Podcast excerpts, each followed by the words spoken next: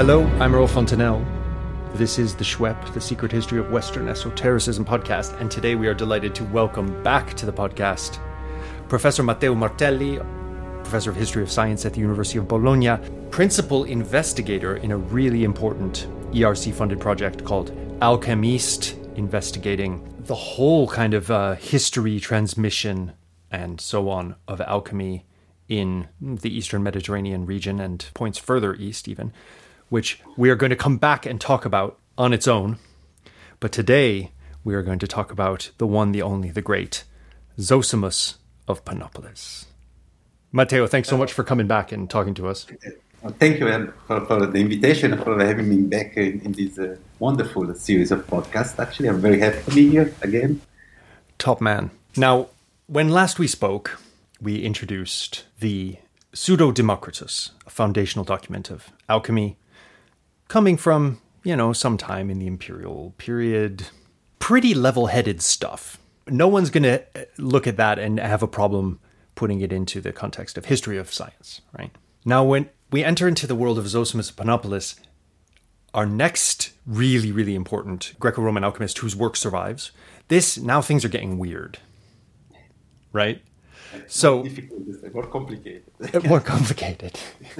Um, more like what people think of when they think of alchemy to be honest right? More spiritual stuff more kind of yeah we'll get into all that. So before we get into all that tell us about zosimus. Who is zosimus? When does he live? What are the basics of this guy's biography? Okay this, this uh, i think this is the starting point of this uh, conversation because usually in the in the let's say handbooks on the history of ancient alchemy, Zosimus is presented as the first historical figure of the Greek-Egyptian alchemy because he's not a pseudonym; he's, a proper name. He's, a person, a real person actually. That and we we don't know too much, let's say, about his life because all the information basically comes from his own writings. But we know for sure, let's say, that Zosimos was active in the between the end of the third and the beginning of the fourth century. And he, he was born in Panopolis. Panopolis is a city in the Middle Egypt. Actually, is the capital of one of the nomes, the nomoi, so of the districts of the um, region called Thebais in ancient Greek. That is the, the, the, the region in the south of Egypt. And that's also why in some texts Zosimus is, is, said to, to be from uh, Thebes, not, not from, from Panopolis. But we, we know that is from Panopolis. This is quite certain. Let's say Panopolis is the modern city of Akhmim. And uh, then what? Uh, there is um, a Byzantine lexicon, encyclopedia, the Suda. We will mention it again, I think, today. Yeah, our and, listeners uh, know the Suda, I think. We cite the Suda quite a bit. And the, the nice thing about the Suda now is that a lot of it is online, so listeners can yeah, very easily go check, exactly. check it out. This wonderful project on the, the Suda online that where there are translations of many entries. And, and the entry on Zosimus report that Zosimus is from Alexandria. But this is quite easy to, to explain because we know that Zosimus traveled in, in Egypt let's say, towards the, the north of Egypt. So he, he, visited, he went to Alexandria, he mentions the, the wonderful library of the Serapeion, of the temple of Serapis. Of the, and actually, we know that he went also to Memphis because uh, he reports to have seen uh, furnace in uh, oven in the temple of Memphis. And uh, so this is a quite interesting detail for, for, uh, for alchemy, actually. And uh, this is more or less what we know about his life.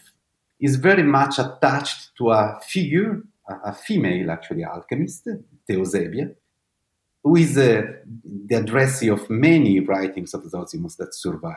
We know very little about Theosebia. We know that she was part of a circle of people interested in alchemy, into alchemy, and there are other names, the names of other women as well. Taphnutia, for instance, that is an Egyptian name, that is another person, woman actually, that was part of this circle. And this circle was also somehow influenced by a priest called Nilos. This is another figure, another character in the writings of Zosimus. And we know that the, uh, actually Zosimus got quite angry against Nilos because he, he, there are very bitter criticism against the way in which Nilos would have performed a chemical, a chemical operation. And uh, that's more or less what we know about uh, Zosimus and his life. So this is like the first appearance of something that's going to happen a lot in the history of alchemy, which is one alchemist railing against a whole other school of alchemists being like they're yeah. idiots they're fools they don't understand so this is what he's doing with this this guy nilos just a few notes on names. Nilus is the nile. That's his he's just called nile. Yeah. and uh, theosebia is an interesting name. I don't want to put any real weight on this but it's it's just interesting that theosebia is exactly what the hermetic writings the hermet the theoretical hermetic writings say is what humans have to have. It's it's sort of like piety or um, proper respect for the gods. That's what her name means. Exactly. exactly. And be- the, the, literal translation of Theosebia. So, and, uh, because the Hermetica may come into this discussion, I thought I would just note that. we can't actually draw any conclusions from that, but it's interesting, I guess. Now, what about Maria?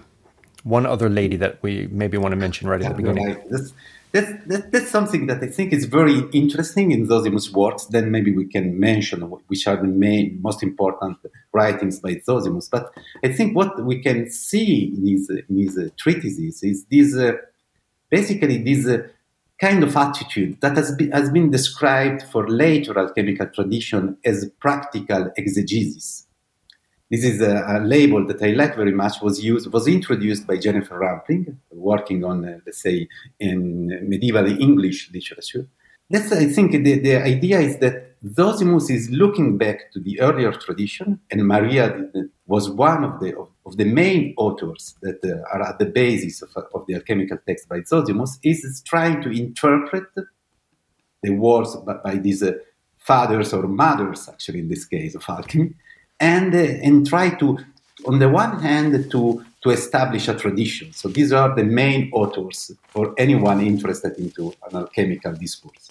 And on the other hand, to reinterpret this earlier tradition in the light of his own achievements and also understanding of alchemy. So I think, and Maria, is, uh, along with Pseudo Democritus, are the two main let's say, authorities that are at the basis, at the core, let's say, of, of uh, Zosimus' writings, because he's mentioning Maria and uh, Pseudo Democritus many, many times in, his, in what remains of his, of his work. And Maria is particularly important. I mean, Maria is the, the inventor of the bain marie, balneum Mariae in the Latin tradition, this specific uh, way of, of boiling stuff.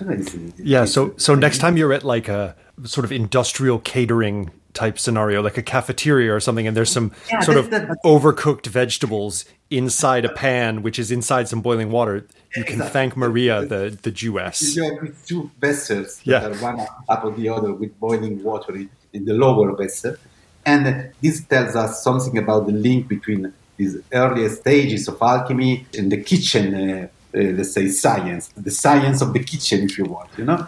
And uh, we, we, we have a very interesting passage in one of the texts by Zosimus, where Zosimus is in the house of Theosebia, and they are looking at one of the alchemical texts that were in the library of this woman, and uh, they are reading about a specific apparatus. And uh, in order to understand how it works, they go to the kitchen and they look at what actually is done in the kitchen of uh, Theosebia's house. So there, this this link with cuisine, if you want, is, is there. I love it. In this, in, in, in this phase of alchemy. I love and Maria is, was very important for Zosimos at least, as a, the first writer who described alchemical equipment and apparatuses. So she's a, a source for technical knowledge on how to set up your laboratory. We don't know her writing, though, do we? Aside from Zosimus, so she's like lost no, to us no, completely. No. There are texts ascribed to Maria that are preserved in Arabic. This is a, so we, we have a kind of Eastern tradition that is linked to the name of Maria. But in Greek, uh, the only information that we have is from Zosimus. Very few passages uh, uh, recorded in the Byzantine alchemical manuscripts attributed to Maria, but just 10 lines. So right. Zosimus is our main source. Yeah. So he's writing in Greek. He's living in Egypt. He has a student, a group of students. Uh, yep. Theosebia being the the one that he addresses the most stuff to. He also has his lineage of people he's following. So Democritus and Maria the Jewess. Now, what does he write? What is the Zosiman corpus? I mean, maybe the first thing to mention. Um, Let's say what what we have is yeah. actually a constellation of text. Yeah. In Greek. Tell us Let's about that. Start with the Greek. That is the language in which he wrote his own treatises, actually. And we, we know that uh, he wrote 28 books on chemeia, that is the ancient name for chemistry. This is what actually the lexicon Suidas tells us. And we know that each book was marked by a Greek letter, a letter of the Greek alphabet. From here, we have the first problem. We know that the Greek, the, the Greek alphabet has 24 letters, not 28. So why yeah. 28 books? That's a, a question, a philological question that, that many scholars try to solve and they propose different hypotheses. If you want, we can enter into details, but this is interesting. We, we have these, these books actually. But these books uh, are transmitted in the Greek tradition in um, a kind of epitomized version. So they were summarized, they were reorganized in different uh, compendia or compilations, if you want. And what we have in Greek are these compilations. And this is also one of the problems we have when we want to read Zosimus today, because the only complete edition of Zosimus is still Berthelot Ruelle edition, the Collection des Anciens Alchimistes Grecs, there are a lot of problems about attributions because uh, Berthelot Ruelle relied on later alchemical manuscripts, and so many texts that in that collection are attributed to Zosimus are not by Zosimus, actually. That's, that's one of the problems that, right. that modern scholars have to face. But now we, we know that, let's say, these compendia, these compilations are the main, let's say, the most important compilations are three this, um, a group of texts that is usually labeled as the authentic uh, memoirs or the authentic, uh, say, commentaries, Gnesia upomnemata in Greek. Upomnema means also personal note, actually. Yeah, and these are most interesting and intriguing group of texts because the most famous, let's say, writings by Zosimus belong to this group. The, the, the dreams of Zosimus are in this group. All the section about the, the, the, laboratory, so the, the one in which Zosimus mentions Maria are there, and also on the letter Omega. That is the only treatise in which we can see in Greek this close connection between a letter of the alphabet and uh, the title of, of a specific uh, writing. Right. Two other groups of texts, chapter to Eusebia, we, we just talked about them, and these, these are actually a kind of compilation of uh, quotations from earlier treatises, where actually Zosimus tried to interpret this, uh, this, uh, this kind of knowledge that he, he inherited by, by the, in, from the earlier tradition. And the chapter to Theodoros. And Theodoros is another name of another Byzantine person to which uh, one of these compilations was addressed.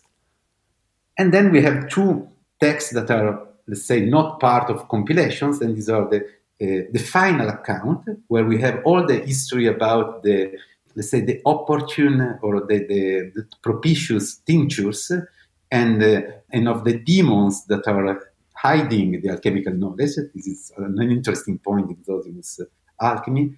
And uh, the book of Sophe, where we do have one of the first, of the earliest occurrences of the term chemeia, so of the term alchemy. This mm. is a kind of picture for, for at least for what we have in Greek. Okay. Now, am I right to think that all of this Greek comes to us through two main manuscripts? There's Marcianus Graecus 299. Yeah, and, and Parisinus Graecus 2527. Right. From the 15th so, century. so our knowledge of these, this huge body of Greek surviving work comes to us through a process curated by East Roman scriptoria, which again is something we can talk about next time. But we don't have uh, manuscripts to compare and, and, improve readings. Like if there's a corruption in the text, we can't necessarily say what it is. Uh, Absolutely, this is one of the problems. Sometimes we have Eastern translations.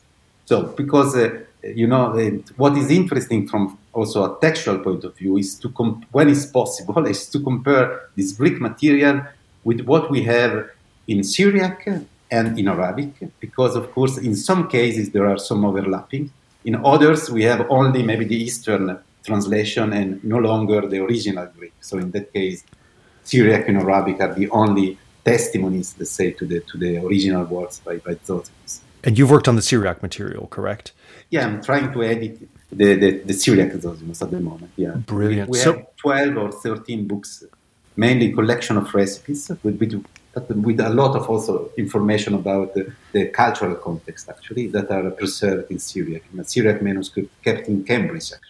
So we have Zosimus that we would not have otherwise in Syriac. We do in Arabic as well, and we'll talk about that with uh, absolutely, Dr. Absolutely. We have a lot of uh, yeah new material in Syriac that is not uh, no, no longer available in, in, in Greek in, in its Greek original form. And briefly, or or at length, if you think it's worth it, in the bits where we have overlap between Syriac and Greek, yeah, what does that look like? Does it look like the the Syriac translator or translators was doing a decent job? When we do have overlapping, yes, I think that there okay. is, is, a quite faithful translation of, of the Greek text. And, and, for, for all the technical uh, terminology, for instance, or the technical vocabulary, the Syriac is a kind of calque of the Greek. So we have a, a lot of Greek terms just transliterated into Syriac. Got it. Mm. Way, yeah. So it's a, it's a nice job. For those who are not nerds of this sort of stuff, a calque is precisely what Matteo just described. It's when you take uh, the Greek word um, chemeia and then just try to write that in Syriac letters, and that's yeah, with Syriac letters exactly. So that's that's what that is. So that's our our picture. We have actually a lot by this guy. We have reason to think that there's a lot more that's lost, and we have in the the classic translation, the, I should say the classic edition and translation of Berthelot and Ruelle. We have a lot of stuff that is attributed to Zosimus, which probably doesn't belong to yeah. Zosimus. Now, the Memoir Authentique, the, the authentic memoirs, have had a, a quite a recent edition in that same series, Belles Lettres, which is uh, translated by Michèle Mertens, and this came out in 2019. So they're still working on Zosimus, clearly.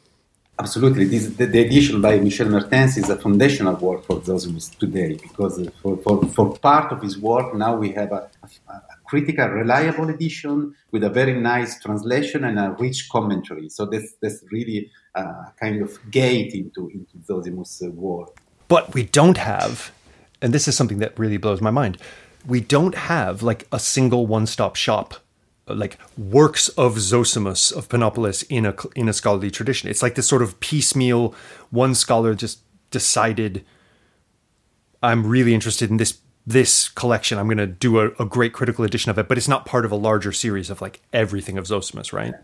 No, not not yet. Let's say at the beginning, I think Michèle Mertens wanted to publish the whole Greek Zosimus in, in, in, the same series, in the, the And Collection Budé series, and then she stopped. She's still working, actually, as, as far as I know, with other material by Zosimus, but we don't have at the moment a single book where we can find everything that we that is has been preserved under Zosimus' name. This is something that would be a dream for a historian of, yeah. Of, uh, not, not only of alchemy, of uh, ancient, say, science uh, and many other aspects. Mm. and you'll be part of that, I'm sure. Um, yeah, at the moment, my, my, my goal, my personal goal is to have uh, the full uh, corpus of, of, of Zosimus uh, preserved in Syriac, edited with English translation and, and, a, and, a, short commentary. For the moment, this is my what, what I'm working on at the moment. We, we know as much as we're going to know about who he was, where he lived. We know what survives of what he wrote. What's in what he wrote? What does he write about? Okay, so we know already that there's some alchemical vessels that are discussed. So there's lots of technical stuff on how to do things just taking the technical side for a second, I'd like to expand it out afterwards because with um, the pseudo Democritus, you almost can just stick with the technical, and not, yeah, there isn't yeah. much else. But with Zosimus, there's so much more. But just sticking with technical stuff, like how would you characterize the general types of things you can do? Like that, that the chem, the the chemist or the chemist or whatever the alchemist is interested in doing, and what kind of recipes does he give? What's all the sort of technical side of things? that's, that's very it's very difficult to, to, to find uh, or, or, to, to let's say to detect uh, kind of general uh, ways in which uh, Zosimus performed alchemical uh, because he's really trying to on the one hand to preserve a very rich tradition so we have hundreds of recipes that are basically preserved under the name of Zosimus especially in Syriac for instance so it's uh, is trying to, to maybe to group together procedures according to the to the metals, to the kind of metal that was uh, actually at the center of his interest. So we have books on copper, books on, on mercury, and I think mercury is a central topic in his alchemy, and uh, books on sulfurs, uh, books on on how to make uh, uh, metallic mirrors. Actually, this is something also quite interesting, and how to how to make statues, metallic statues, and, and this is the link with with the with all the Egyptian craftsmanship, I think, and also with the, all this tradition of the of the say temples and, and all the craftsmen that were, were working around um, Egyptian temples. And so these these are the, if you want to find a word that characterizes the, the alchemical approach of Zosimos, I would say that the a kind of deep uh, tincture or deep dye is, is, is the key around which uh, his idea of uh, transformation of matter in, in terms of uh, chemistry, let's say, is, is, is based. Or, or, because when, when he talk about the earliest stages of alchemy and so the tradition to which is, is looking back, I think he's always, he always talks about how to dye, how to color a metal in order to change its essence, its nature, we would say today. Mm. So this is the central uh, idea. And then uh, there is uh, the idea of uh, a kind of common constituent of, of all metals, maybe all the material world that is identified with specific substances, especially mercury. And uh, another very important technical aspects of his alchemy are the so-called divine waters or waters of sulfur, because these are the basically the main dyeing or coloring liquids or components that alchemists try to, to make in order to, to treat, uh, say, metals. And so these are maybe the, the one of the keys of, of, of Zosimus' uh, technical alchemy, if you want. Because it's not very easy to distinguish the technical aspect from what, what some people call the spiritual aspects. No? Or the, because this is a, when we introduce this kind of distinction, I think, eh, we already are quite uh, distant from Zosimus' work. So that's, that's one of the problems, I think, in, in, modern interpretations of alchemy, and also in, in, of Zosimus in particular. When we, we try to, we, we tend to distinguish some categories that are, for us, are obvious, but for, for someone living in the third century uh, Greco-Roman Egypt was maybe were very different and he had a completely different kind of mindset, you know, way in which he was looking at his own activities. But yeah. Maybe we can go back to this in a moment. Yeah, so thank you for pointing that out. That's crucial, right? Because so much interpretation of alchemy has swung, well, I think under the influence of Jung more than anything else, has swung in this direction where anything technical is a kind of spiritual allegory. and it's all really about the human self transforming. Then there's been a kind of swing of the pendulum in the other direction, quite rightly saying, no, I think these people are actually working in laboratories making stuff, right? Which is blatantly true. But what can we learn from that pendulum swing is probably that maybe the whole kind of spirituality over here, material laboratory work over here, dichotomy is just our dichotomy and it wasn't their Absolutely. dichotomy. I think that's, that's a way in which we, we, we try to, you know, to emphasize different aspects of, of the same activity, basically. Because when we think about a chemical activity or a chemical reaction, we think something about very modern, of course. There yeah. a, way in which, uh, you know, chemical elements react or interact with each other? But uh, what is very, I think, a, a, crucial point for Zosimos was the idea of uh, embodiment. So something that how something can become a body and how a body can become a spirit. Mm. And this idea is something that you can trace in his alchemy, in all the references that he, he makes to the Hermetic uh, tradition, to Hermetic writings, to writings ascribed to Hermes.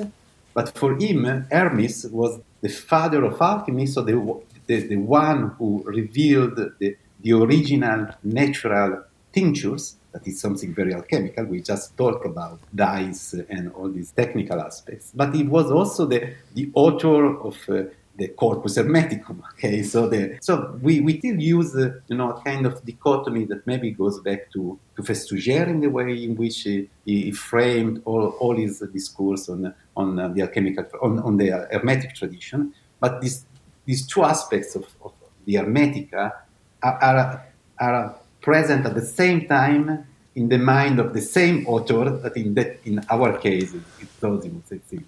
Yeah, that's why I think why every you know in the in the recent works on the Hermetica that have, have really been trying to form a synthesis of all the previous scholarship.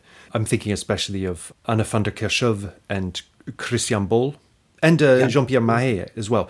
They emphasize Egypt. They emphasize how this is all there's Hermetic literature, and we might want to say philosophic Hermetica or theoretical Hermetica uh, over here and technical hermetic over here. We have very little evidence to think that people were doing that in antiquity. Whoever put together the Corpus Hermeticum probably was making a distinction like that because there's no recipe books in the Corpus Hermeticum. But that's a late compilation. That might even go to like, you know, 11th century or something. We don't we don't know when it shows up, I think. So forget that distinction, right? When thinking about what hermetic is about to someone like Zosimus. But Anna and Christian both make a huge amount of the evidence from Zosimus in yeah, reconstructing hermet- hermetic ways of thinking in late antiquity. Yeah, because I think Zosimus is really one of the of the few examples of someone who was an hermetic uh, philosopher, if you want, performing alchemy that uh, had his own circle of uh, pupils, so we, we can reconstruct a bit of the, of the social context, if you want. And it was actually describing his own activity, that was an alchemical activity, by using uh, categories and uh, concepts, ideas that we find in, in the so-called, uh, you know, philosophical hermetic. So this, there is really this, this two uh, synergy, if you want, that is there, and that is if, you, if we take just a one, one, one part, one side of this synergy, we, we don't have a full, complete picture of what Zosimus was doing. Because, of course, his, uh, his main interest was in uh, transforming matter. Mm. Okay? Because this was uh, what alchemy was about how to transform, how to perfect matter, actually. It was just not, not a transformation, it was making matter perfect or or somehow to, to try to implement, let's say, the, some, some features, some characteristics of, of the, the, materials he was working with.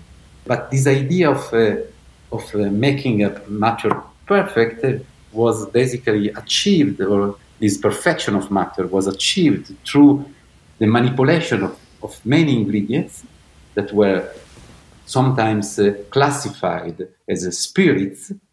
That, and this idea of as I was telling um, a few minutes ago, of, of making bodies spirits and putting the spirits back into the body. All this procedure was something that fit very well, you know, in, in the idea of, uh, of a spiritual also transformation. Now let's let's talk about pneuma in Zosimus if we can, because to contextualize that, when we talked about Democritus a few years ago, I was thinking about alchemy, and I got back to you with a little follow up question like, does pneuma appear in Democritus? Are there spirits in Democritus? You're like, nope. So, somewhere between Democritus and Zosimus, the idea that, that there are these things called pneumata appears. Now, let's just think about this term for a second. We know that in early Greek medical writing, some, some of the Hippocratic texts talk about pneuma, and it has something to do with breath. I mean, the term originally means breath, basically. But it's been taken on by the Stoics, Absolutely. to mean this sort of material body, but that's incredibly subtle, but it interpenetrates the entire universe, and it's God, and it's fire, and it's pneuma. So we have to think, we're not thinking in terms of an atomistic world, right? So it's not like you could chop the pneuma up enough and you'd finally get to the smallest piece. It's like, it's just extensive. It's like solid, but subtle. Then in, in Paul of Tarsus, we've seen a whole new deployment. And in the Gnostic text, we've seen a really interesting deployment of this idea of pneuma, which is that this is like this sort of this is where spiritual the term spiritual in, in, modern english really goes back more to this stuff where you can use the pneuma to understand the inner meaning of a text you can have you know a spiritual understanding you can be a spirit like in valentinian Christianity, you can be a spiritual person, pneumatikos, you're going to have gnosis. But if you're psychikos, if you're a soul person or a body person, so pneuma has now come to mean something to do with knowledge, it's come to mean something to do with divine possession in a good way, like God when God wants to kind of like fill you with his spirit, it's it's a pneuma. Pneuma has also come to ter- be used to refer to what we would call spirits, like even demons, bad spirits can sometimes be called pneumata. So that's some background on this term, the ways it's been used and tossed around and evolved. What does Zosimus mean by it, right? Because again, when we sit down in a bar and order spirits and they say, would that be whiskey or vodka? You know, you can trace that technological thing of distilling alcohol out of a wine or something like that right the way back to these alchemists, right, who are experimenting with distillation and stuff. So that's the spirit. That the whiskey is the spirit of the grain stuff you made, right? Yeah. But what is it to Zosimus? What is it?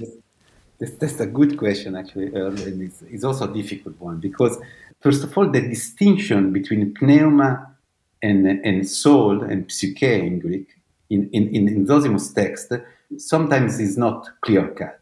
Ah. Sometimes uh, it seems that he uses the two terms uh, as a kind of synonyms, at least in some passages. For, for sure, pneuma for Zosimus is the, is the subtle part of any material, I would say, that can be extracted from, from, the, from this body. And this is the, the, the idea of distillation, actually, by distilling, as, as you, you were mentioning. And is very often linked to the idea of fire, and uh, it, it, seems that not only by distilling something you, you can extract pneuma, but also if you if you burn something, for instance, if you if you apply a very strong fire on some material, and you, you can also have have some ashes full of pneuma, ah. because the fire is like kept inside this this material, and the material that has been heated has to fight fire so it becomes something that is no longer volatile and can be used in an alchemical operation. So the way in which pneuma, as also as a, as a fire, can work inside the, Uh, the, say the matter is complicated. If you want, we have different forms in which uh, we can manipulate pneuma according to to Zosimus. And, and the, the main idea is that the pneuma is, in, in an alchemical context, of course, the, the, the dyeing spirit. So what actually is is the color of a substance, something that be transferred from one body into another. Because the idea is how I can transform, let's say, lead into, into gold. How can I change the nature of lead? Just by, by transferring the, the spirit of gold into, into lead. This is the idea of, of uh, transformation, say, of transmutation in, in Zosimus alchemy. So I think the question of so spiritual alchemy, if you want, if we take spiritual in a literal sense, these are, these are spirits, okay? But then we have some text in Zosimus, like the dreams, where actually these, all these processes are presented as something anthropomorphic. So we have bodies, we have human bodies that are boiled in uh, you know in, in huge alembics, alembics or that are basically treated, manipulated, and transformed into pneumata, into spirits. And, and, and, I think this is one of the most crucial and also intriguing question that uh, someone can find in those texts. We all find this uh, if you want spiritual aspects of what we people would expect when you use this spiritual, you know, as, as, a term, we, we find most of the evidence about the spiritual alchemy in dreams, in those. And why dreams? Yeah. That's something quite peculiar. I mean, it's not the, there is no, of course, there are are discussion about about pneuma more in line with the hermetic corpus in some of the, of the other writings for instance, in, on the letter omega, where he's quoting actually Hermetic text, and it talks about the, the body and the pneuma. So in that case, we are more or less in a, in a more familiar framework.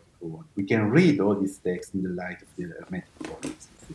Mm-hmm. And I know it's quite sure that Zosimus knew the Hermetic corpus. So he tried to make a connection between this corpus and his own uh, workshop activities, if you want.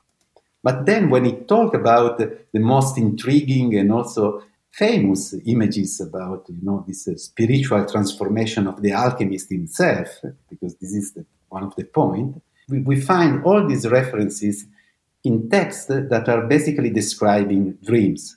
And this is, uh, I think, uh, this is an open question. I don't have an answer, actually, to be honest. And uh, this is something that just is just there. Most of the evidence about this, uh, this aspect of uh, Zosimus alchemy are in these dreams that sometimes are called visions, but I think yeah. it's not right, this, this label, because it's very explicit. I mean, it tells us that he falls asleep, he has these dreams, he, he wakes up, and yeah. he tries to explain these dreams. Okay, and if we read the Arabic tradition, we have a, a lot of dreams. Of mm. so all the, the, the, let's say the, the, the, pieces of evidence that we have in Greek, we have only three texts, basically three dreams uh, in Greek uh, corpus, and can be expanded through the Arabic tradition. And in the Arabic tradition is exactly the same. There is this treatise that is the book of the keys of Democritus, where basically Zosimus tries to, to explain Democritus' recipes. And very often he falls asleep, he dreams of something, and then, you know, he, he explains, he describes what he dreamed. He has the eureka moment and he wakes up. He's like, oh, I've got it. You know, Pseudo Democritus, he, he tapped into me as well to, to fall asleep. Yeah. I was working on Pseudo Democritus. so I mean, I'm, I'm kidding, but you know, that's, that's, so why dreams are so central, you know, in in, in uh, Zosimus alchemical discourse. I think this this is a question that wasn't really addressed because when we talk about dreams, we have Jung. Yeah. we know that Jung's interpretation is very tricky and, and it's not historical. I mean, it doesn't capture, you know, the, the, the cultural and, and, the, and, and, also the intellectual context of the third century Greco-Roman age. But in any case, we have dreams there, and I don't think that an approach like uh, you know this is a literary fiction. This is just allegories. So it's, uh, it's Zosimus made up these you know these uh, these kind of accounts or fictions where it, it's, it's not like that because it doesn't make any sense. Why to introduce this oniric dimension, you know, in the way in which we explain alchemy?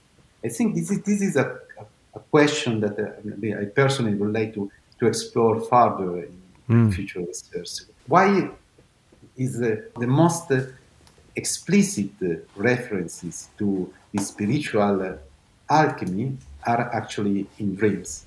If I could add two things to that, one is um, you know translate often translated as visions, as you say, and maybe that's a bit misleading. The one way in which it isn't misleading is that for moderns like us, very often not like us but like a lot of modern people when you think of a dream you instant you immediately think fantasy not real. In the antique world people were more likely to think dream possible divine revelation right so a dream is a place where gods can appear to you and the dead can appear to you in ways that they can't normally when you're awake and they really appear to you so there's that thing like dreams can be super authoritative in antiquity right? And, and, and Zosimus dreams are full of gods.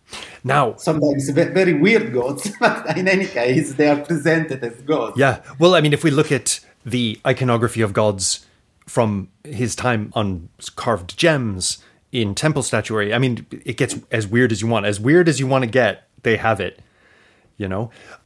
But the other thing I wanted to add to what you've just said that I think brings out its significance. It doesn't go anywhere toward answering the question of why dreams, why the specific way, Zosimus. I'm going to leave you to figure that one out. But here we suddenly have another piece of what we think of when we think of alchemy, right? These, I mean, let's call them allegorical figures, even though we're, we're saying this isn't allegory, but these figures who obviously stand for chemical processes, right? A green man, you know, a, a, woman who's dying and then she's reborn. This, this kind of stuff that we think this is just how alchemy expresses itself, and it will continue to do so right to the 17th, 18th century. You know, yeah. this language of images, it's in Zosimus. It's not in Pseudo Democritus. It's like it appears on our radar. In Zosimus. Absolutely, so, this, this, is a, actually a peculiar, the same mark of Zosimus alchemy, and uh, these dreams are are really something that appears with him in his in his writings. So And that's why I think that answering the question why is, uh, and in which I think that, I mean, there are other scientific dreams. Let me use this, this, this term or terminology in antiquity. We have all the medical tradition. We know that uh, in the Asclepiadia, for instance, yeah. there, are, there were sick people going to, to, to, to these temples. They were dreaming different gods that were suggesting therapies that then were interpreted by the physicians.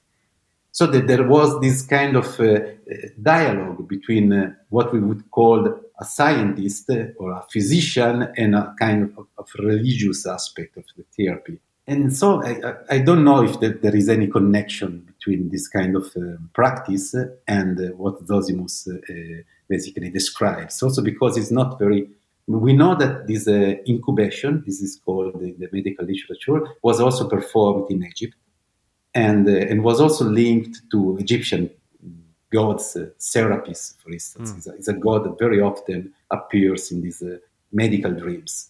But uh, of course, the images in Zosimus are more vivid, let's say stronger, also with a lot of violence, actually. So it's that is not exactly the same. We don't find exactly the same kind of language in the, in the, the medical tradition. But I think the, the, the dreams in this, uh, in this discourse play some kind of role that should be better understood, I think. Also, in order to answer the question why Zosimus introduces this uh, anthropomorphic description of, of, alchemical procedures in these specific parts of his work. Mm so yeah, listeners who who haven't heard them may want to check out our interview with Gil Renberg, where we just talk about mostly the cult of Asclepius, but certainly talk about incubation and medical incubation, and our, our episode we did on Aelius Aristides, who is a. I was about mentioning Aelius Aristides because this is you know the key testimony to this uh, incubation processes. In yeah, in and Aristides world. is really fascinating from the dreams perspective as well because like Zosimus, sometimes he says, I had a dream and this is what I saw. And he also does something very fascinating, which we see in the Hermetic Poimandres, which is to evoke that hypnagogic state between dreams and waking. He'll occasionally say, I don't know if I was awake or asleep, but the god appeared to me at the roof, at the foot of my bed and presented me this, or I saw Isis and she said this. Like, um, so there's this evocation of the the not asleep or awake state, which I find very fascinating. That I think Aristides might be our best evidence for from antiquity. Mm-hmm. So we've got Zosimus, who's clearly busily working in the laboratory. Presumably, he has you know books. He started with text. Maybe he had a teacher as well, and he's learned some stuff. But he's experimenting. He's an experimenter. He's he's exploring, right? Yeah. Now, so I guess I want to ask you two questions. One is because I know you're involved in the kind of scholarship that likes to do chemical experiments in the lab and see what happens, right? So, how much of Zosimus's alchemy can we kind of reconstruct in terms of modern chemistry and say, oh, he must have been doing this or this? What's that about? And then the second question I want to ask is going totally in the other direction, even though we're trying to destroy this uh, dichotomy. And uh, talking about where he famously says, you know, spit on matter and flee the body and yeah. go up to the nous, right? Where he gets very hermetic. And then maybe after we talk about these two th- sides of the coin, we can recombine them somehow. But first of all, like what what about the chemistry side of it? What about reconstruct? What about doing Zosimus stuff in the lab? We have been experimenting with different aspects of, of alchemy, of Zosimus alchemy, on the, the way in which he describes how to make cinnabar, And because this is very important in this idea of uh, matter, of metallic matter that is made of different principles. And these principles can be actually spirits, so something volatile like sulfur, mercury, that when combined together, they get, uh, let's say, solid. So they, they, they becomes a body.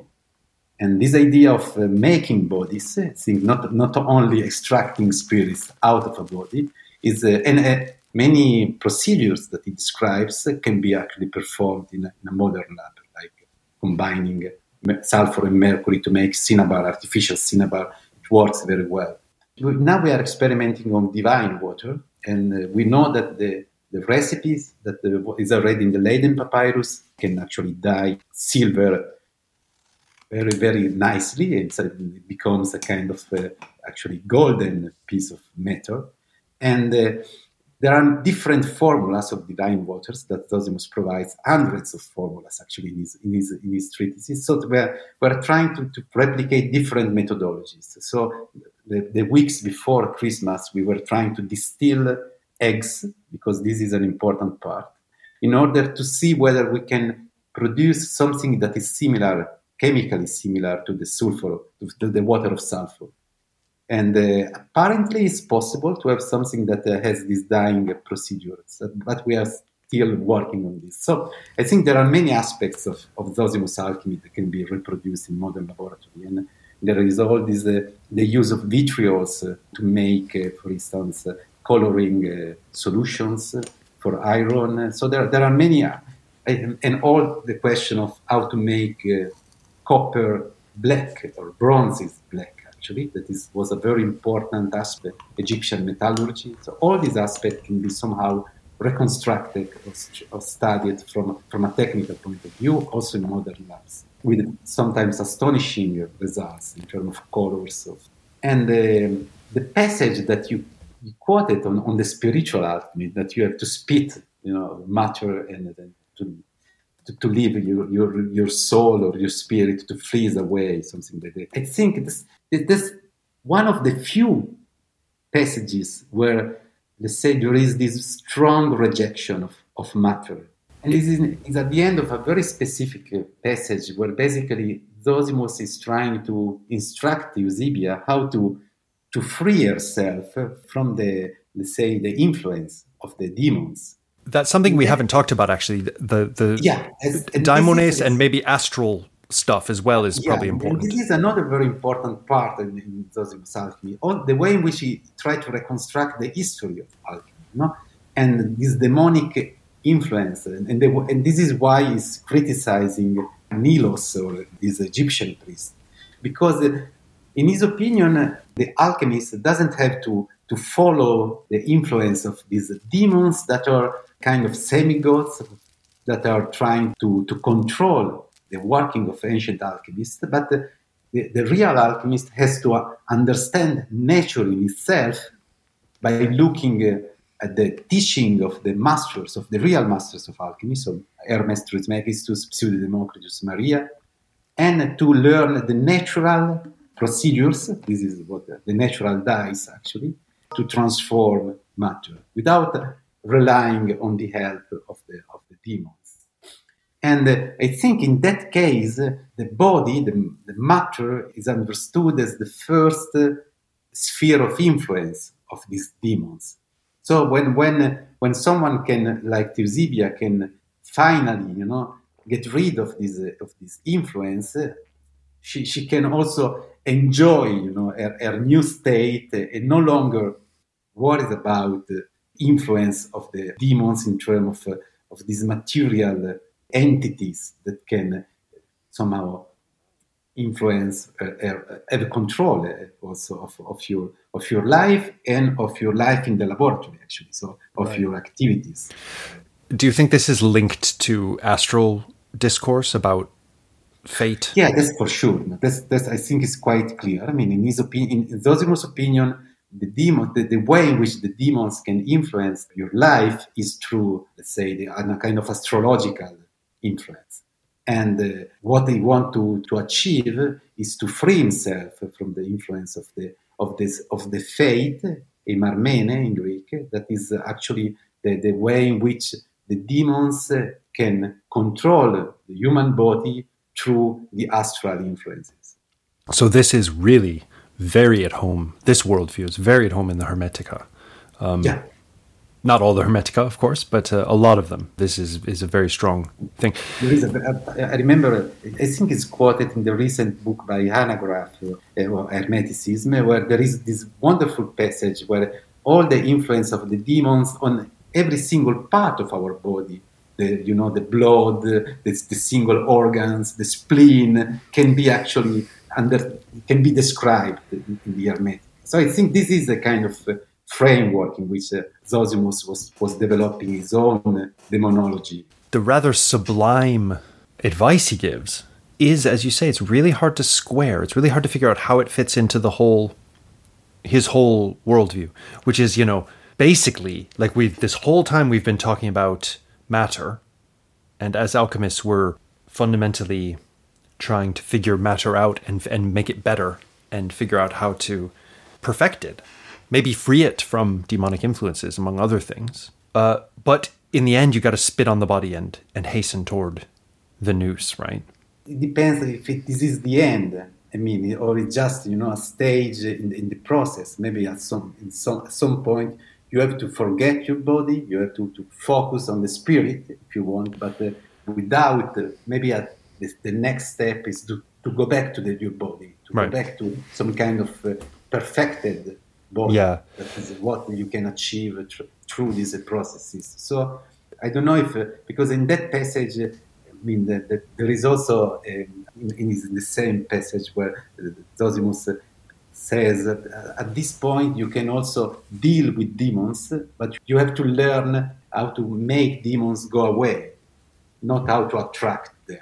Right. So I think I know that the passage is, is often used as, a, as an evidence of a kind of gnostic, let's say, yeah. approach of Zosimus. But um, I don't think that is, uh, we, we, can uh, basically use this passage to interpret all the or the, or the, the, attitude, the whole attitude of Zosimus toward matter. Mm. I think it's more uh, complex, if you want. Yeah, it's not. I wonder also if he's just as you were saying, he's a bit. He's not a. He's not a philosopher in the school philosopher sense. So he'll use the terms pneuma and psyche, and you're not quite sure if he maybe is conflating them and not really distinguishing them that much.